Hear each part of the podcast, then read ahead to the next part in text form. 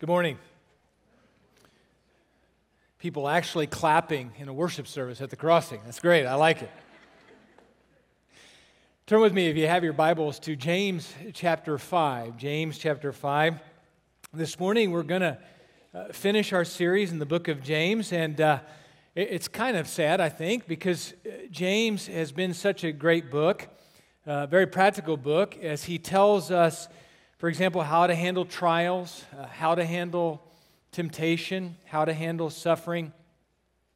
He, he deals with the very practical issues of life. And, and I think it's very fitting at the very end of his letter, as we're going to see, he finishes by talking about prayer. And I don't think that's by accident. See, James is telling us uh, that maybe the most important thing that we can do living in a fallen world is to pray. But we so seldom do. You know, I recently came across a survey that was taken at a Christian conference. There were 17,000 Christians there, and they were asked the question How many minutes a day do you spend in prayer? And it's sobering that 90% said that they spend less than three minutes a day. Another 2,000 pastors were asked the same question, and they didn't fare much better. It kind of seems like we really don't believe in prayer. It kind of reminds me of the story uh, of the liquor store, the pub that was built right next to a church. And the Christians told the owner of the pub that they were going to pray for God to intervene and to wipe it out. And the very next day, a thunderstorm happened and lightning struck the pub and it burned down. And so the pub owner took the Christians to court saying it was their prayers that caused the lightning. And so what did the Christians do? Well, they hired an attorney and said that they weren't responsible. And the judge in the case said, You know, I'm not sure how I'm going to rule on this one. But one thing I do know the pub owner believes in prayer, and these Christians don't. But let me ask you think about your own life. You know, when you're facing things in life that you never thought you would face, you know, we're facing some trial, where do you run? What, what do you do? Do you ever pray? Or conversely, when life is going well, when you're aware of how God is blessing you, many good things are happening to you, do you pray during those times? More often than not, as I think about my own life, the answer is no. We rarely pray. Why? Well, I think there's many reasons for that. Sometimes we're just too busy. I think Satan wants to keep us from praying. But I think the main reason is simply unbelief. See, we're in some sense Christian atheists. We act as if God doesn't exist, or we're practical deists. We believe that God exists, but we think that He somehow takes His hands off this world and just lets it run, and He never intervenes. And therefore, we think that prayer really doesn't matter. We, we don't believe that God is listening to us and cares for us. We really don't believe that prayer changes things. And James says we couldn't be more wrong. Prayer makes a difference in this world because God makes a difference. And prayer is our lifeline to Him. Look with me at what James says here, beginning chapter 5, verse 13. He says this Is any one of you in trouble? He should pray. Is anyone happy? Let him sing songs of praise. Is any one of you sick? He should call the elders of the church to pray over him and anoint him with oil in the name of the Lord. And the prayer offered in faith will make the sick person well. The Lord will raise him up. And if he has sinned, he will be forgiven. Therefore, confess your sins to each other and pray for each other so that you may be healed. The prayer of a righteous man is powerful and effective. Now, let me just say at the outset here these verses are some of the most difficult to interpret in all of the Bible. And faith healers have wrongly used these verses to justify their existence. But I think the main point here is very clear. God wants us to pray. God wants us to pray, and prayer matters.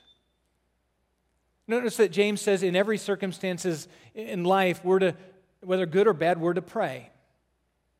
In verse 13, he says, Is any one of you in trouble? He should pray. Is anyone happy? Let him sing songs of praise. See, James's response to hardships, to suffering in our lives, is to not simply say to us, Well, suck it up, hang on, be patient but for us to seek God's help through prayer. We're to stop and pray when we have troubles in life. Uh, we're to pray, Lord, my child is sick and I need your help. I need your grace. Lord, I never thought that I'd be in such a difficult marriage, but I come to you for strength to help me respond in a godly way. Lord, I, I, never thought that I'd be coming to you with a, a broken heart over a child that's walked away from you, walked away from the Lord. But here I am. See, God wants us to come to Him with our troubles. He, he wants us to act as if He really exists. See, think about what is happening in prayer. When we pray, we're recognizing the sovereignty of God over our lives, that He's in control, that He's working all things for our good.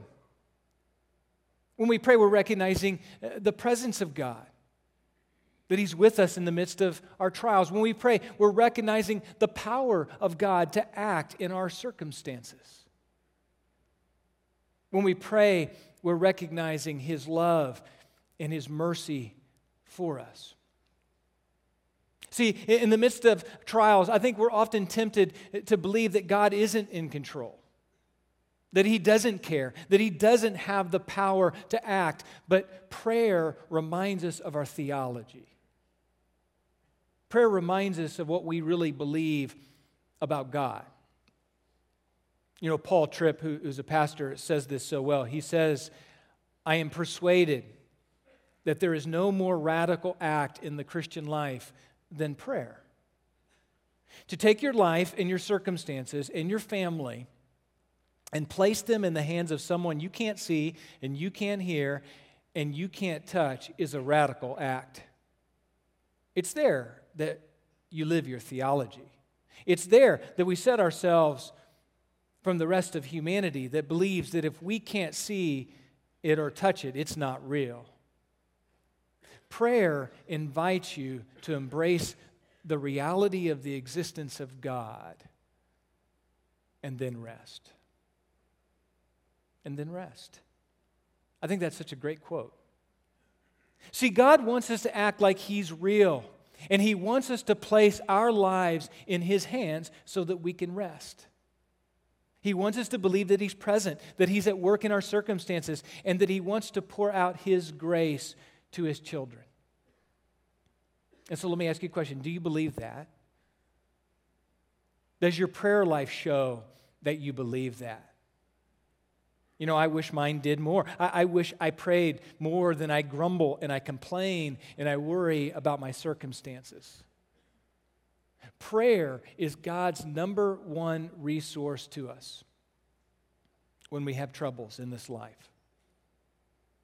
But prayer isn't just for times of crisis or discouragement. James goes on, notice, and he says, If anyone is happy, let him sing songs of praise. So if you think about it, if this world is not the way it's supposed to be, if this world is marred by sin, how in the world does anything ever good happen in life? Well, it's because of the grace of God. Remember, James earlier had said, What every good, perfect gift comes down from our Heavenly Father from above. And the truth is, the reality is, is we don't deserve anything, but all of us, all of us experience great blessings in this life. And ultimately, it's God who provides all of those blessings, everything for us. even the very next breath that we'll take. And yet we so seldom give him thanks. We so seldom acknowledge him or praise him. And so let me ask you, you know, do you ever just find yourself uh, singing to him, kind of like we did this morning, because you're happy, uh, because you're grateful? because you're just so overwhelmed with His goodness to you, that He saved you, that He's forgiven you, that He's blessed you in life in so many ways. You know, most of us in this room ought to be the most grateful people. We ought to be grateful. Do you ever just find yourself where you're singing to the Lord out of gratitude? It can be when we're alone or when we're in church. We can sing songs or hymns, old or new. let you in on something. You know, Keith loves to go around the office singing old Amy Grant songs, okay? Because he's just so happy, so full of joy. He kind of had a crush on her in the 80s, just FYI. But the truth is, we can sing in the shower, in the car, in church, in tune, or out. It really doesn't matter. I guess it kind of matters to the person sitting next to you, but but what matters is do we thank God? Do we praise God for his goodness? What matters is do we live as if he really exists? You know, one of the uh, resources that I use that I've found to be very helpful to just help me to pray is a, a book that I found by a pastor named Scotty Smith. It's called Everyday Prayers. And, in it every day, he just kind of gives a little bit of a devotional and prayer. And, and I use his prayers to help me in my own prayer life. It's been a great resource. I would encourage you to get that book. But, but not only does God want us to come to Him in prayer, in trouble, and praise Him when life is good, but God also provides us resources in the church when we need help. Okay, so look with me at verse 14. James says this Is any one of you sick? He should call the elders of the church to pray over him and to anoint him with oil in the name of the Lord. And the prayer offered in faith will make the sick person well. The Lord will raise him up. If he has sinned, he will be forgiven. Now, I think these verses sometimes make us a little bit nervous, right? This whole idea of healing, anointing with oil, things like that. But I, I think that James here is just simply reminding us that we, we live, we can't live the Christian life alone. We need others. And God specifically sets apart godly elders to care for his people, to care for his church through prayer. Notice that, that James says if you're sick in a serious way, I'm going to talk about that, it's good to ask the elders to pray for you. You know, this week I, I had the opportunity to pray with a lady in our church. She's been a member for about a year. Last February, she was diagnosed with cancer. And hospice has been called in. She's probably, I think she's about three years older than I am. She can no longer make it to the services, but she watches online. And so she emailed me and said, Shay, could you just come and, and, and pray with me and serve me communion? Because I, I can't be there during the worship service. I said, I'd be glad to. So I went over and I prayed with her.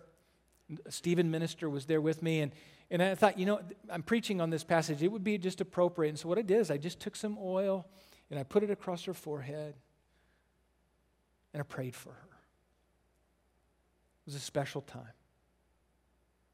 Now, th- this passage about elders praying for people ha- has led to all kinds of abuse. It's led to faith healers it's led to people praying for healing, and when God doesn't heal them, they think somehow that their faith is lacking, that their faith is defective, and therefore they try to work themselves up into a lather and just think, if I only believe, if I just believe hard enough, then God must heal me. It's led to people who aren't healed being disappointed and bitter with God. And, so let me just, in the next few minutes, try to help us understand this passage better. Okay, so first of all, how sick do you have to be before you call the elders? Well, the term sick means to be without strength, and it has in mind the idea of being almost bedridden, unable to work, very discouraged, without hope in your circumstances. See, James here isn't suggesting that the elders are, are to be called for prayer for things like ingrown toenails or, you know, we've been sore muscles, we've been working out too hard. No, no, no. But this is a resource. There may be times in your life when you feel led by God and you'd like to, the elders of a church to gather with you and to pray for you in a special way. It also says here that the elders are to pray over this person and to anoint them with oil. And so, what's the significance of that? Well, there's nothing magical about olive oil. And most likely, it's a symbolic action, action picturing setting apart that person to the Lord for his special care. But I think it's also true that oil in the first century was used as medicine on wounds. And so, what I think that James is saying here is that we should pray for a person to be healed. We should believe that God can heal someone through prayer. But prayer doesn't replace medicine. Prayer doesn't replace medicine. That might seem obvious to you. We live in a medical community, but it's interesting how many times you hear in the news of people who make that mistake, usually at the expense of their own children. See, God gifts doctors and He uses them to bring about healing. I think that that is how God works most of the time. But James here says, don't forget to pray.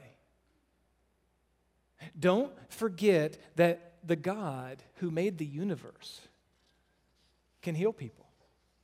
He can do that. He also says that if a person is sick and has sinned, he will be forgiven.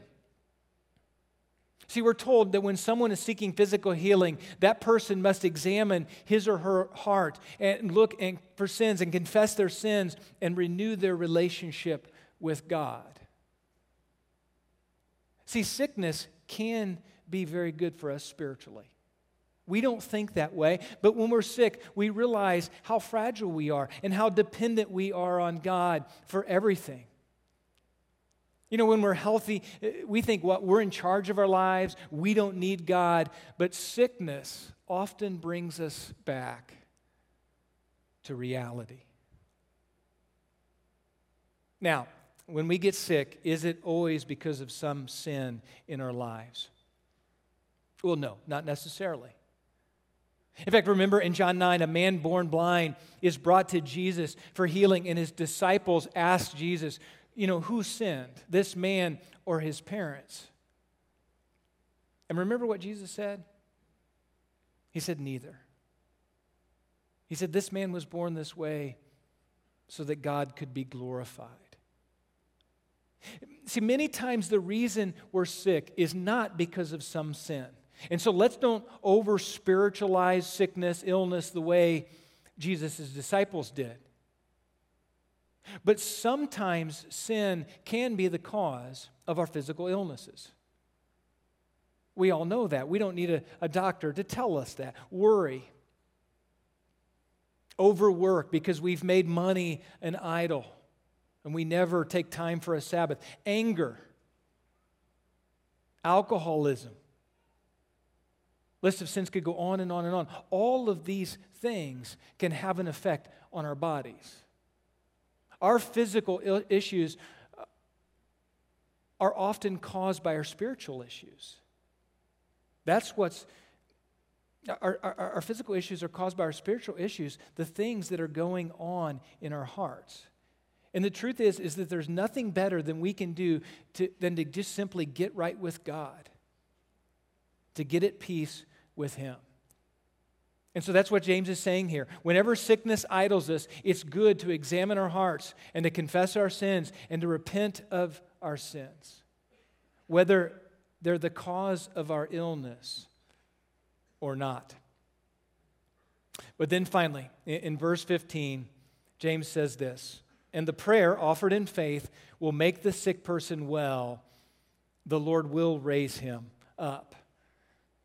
And so the question is, what does that mean? Because it almost seems like James is guaranteeing physical healing if the elders just pray with enough faith or if the person prays with enough faith. Okay, let me just remind you of a, a couple very important things. First of all, don't forget that it's God who numbers our days. It's God who numbers our days. Everyone will eventually die. No amount of faith will ever uh, deliver us from that. The most faithful of disciples, they all died. Think about that. They're all dead. But secondly, remember, James has just said in an earlier passage, we looked at this a few weeks ago, that if the Lord wills, what? We will go to this city or that city and make money. Jesus himself prayed, Lord, take this cup from me, but not as I will, as you will.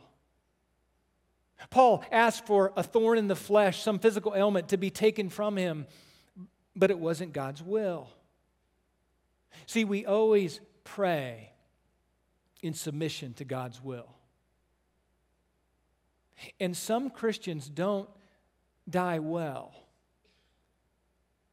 because they can't believe that maybe it's not God's will to always heal them. And Christians should be the ones who die the best, right? But sometimes they don't. But we don't always know what's best for us and what God's plan is for us. See, one of the beautiful truths is, is that God does not answer our prayers as we always pray them, but as we would pray them if we were wiser, if we knew what He knew. Sometimes He answers our prayers better than we pray them. You know, have you ever wanted something that you thought would be good for you? Maybe a job or to marry a certain person. You, you, know, you thought it would be good for everybody around you, and if you had gotten it, it would have been awful. Ever have that happen to you? Ever pray for something that you thought would be best, and now you look back on your life and you're thankful that God didn't answer your prayer? We always pray, Lord, I want you to heal me, but not my will, but your will be done, because I know you know what's best. You know what's best. I trust you with my life, even if that means that you're going to take me home to be with you in eternity. Because the truth is, a thousand years from now, a million years from now,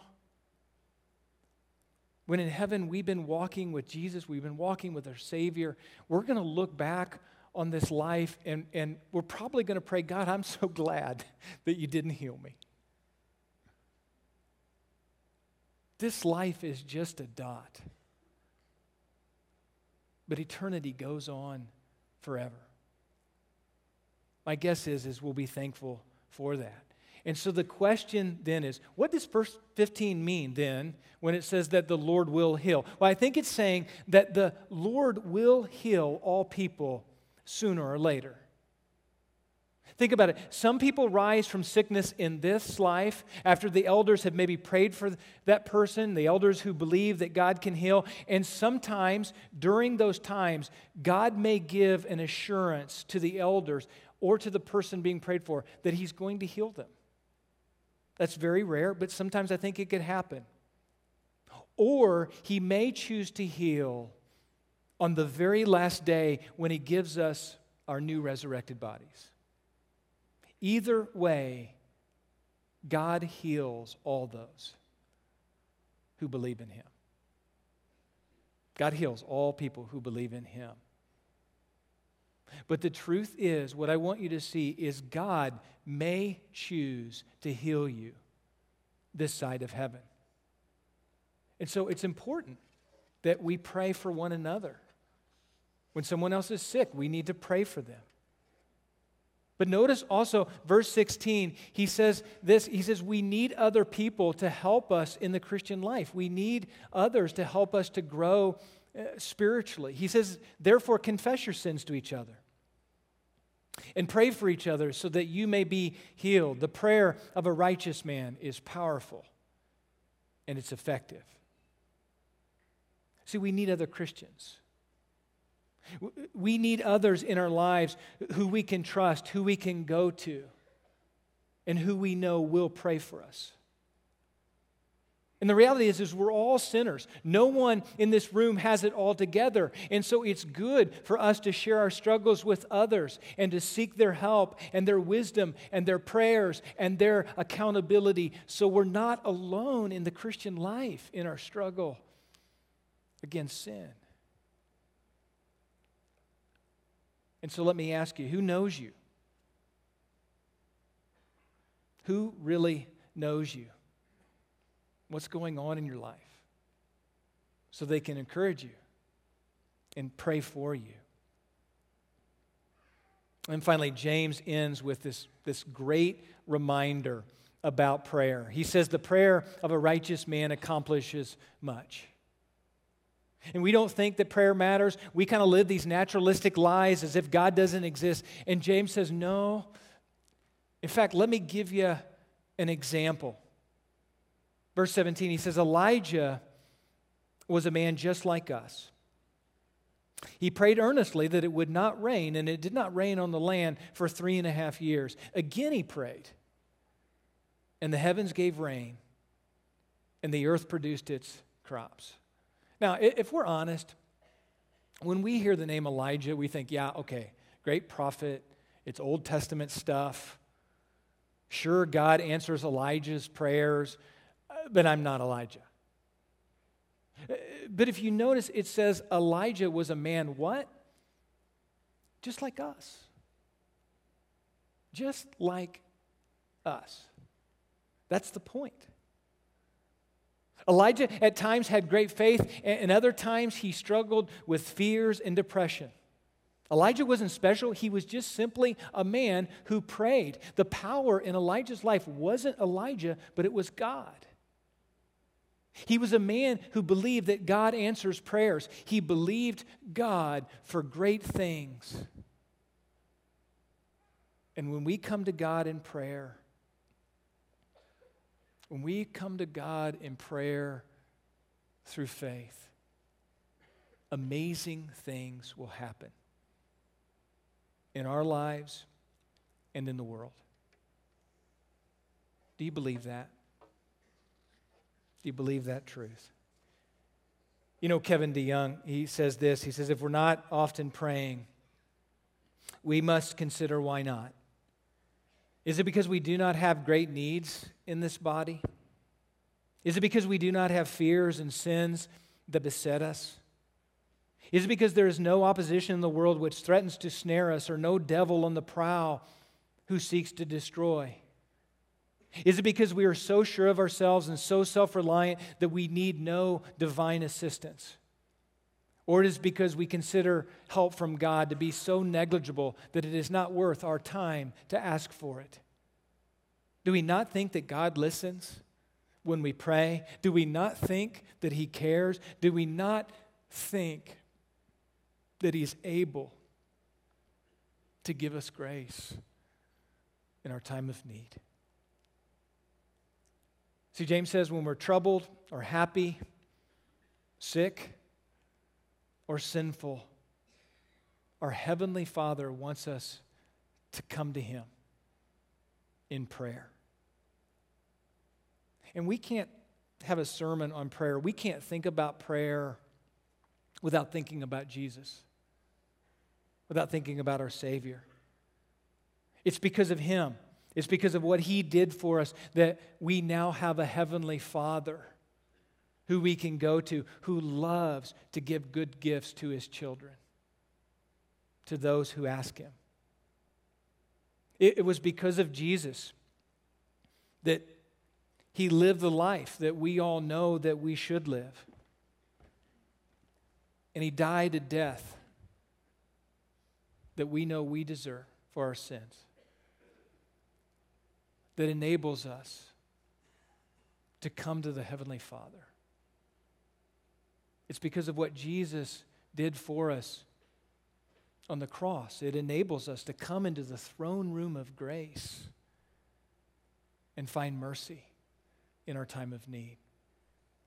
And the Lord's Supper is just simply a, a reminder of that great truth to us. On the night that Jesus was betrayed, he took some bread and he prayed. He gave thanks. He broke it and he said, This is my body given for you. Take and eat. In the same way, he took some wine and he poured it out into a cup and he said, This is the blood of the new covenant that is poured out for you. Take and drink. Today, if you're believing the gospel, if you're looking to Christ and Christ alone for your forgiveness as your Savior, and if you're living a life of repentance, if you're confessing your sins to God and making peace with Him, then Jesus invites you to come and to take part in this meal. As usual, there's five aisles. I think there's 13 stools down here in front. There'll be stools right there in the back as well.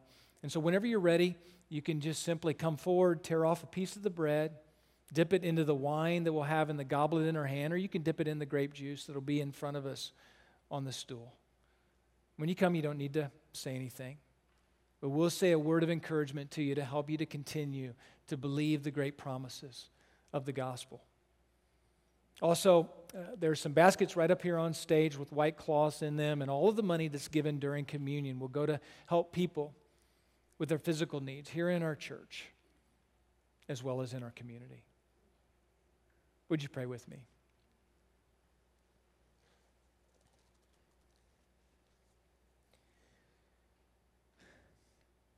Lord, it's amazing that the creator of the universe invites us into his presence. The God who cares for us, who listens to us, who responds to us, invites us to pray. Lord, we don't deserve that. We don't deserve that grace. But we thank you for Christ. Lord, help us to be a church. Help us to be a people who aren't self sufficient, but who pray, who depend upon our Heavenly Father who loves to pour out His grace on His children. And it's in Jesus' name we pray. Amen.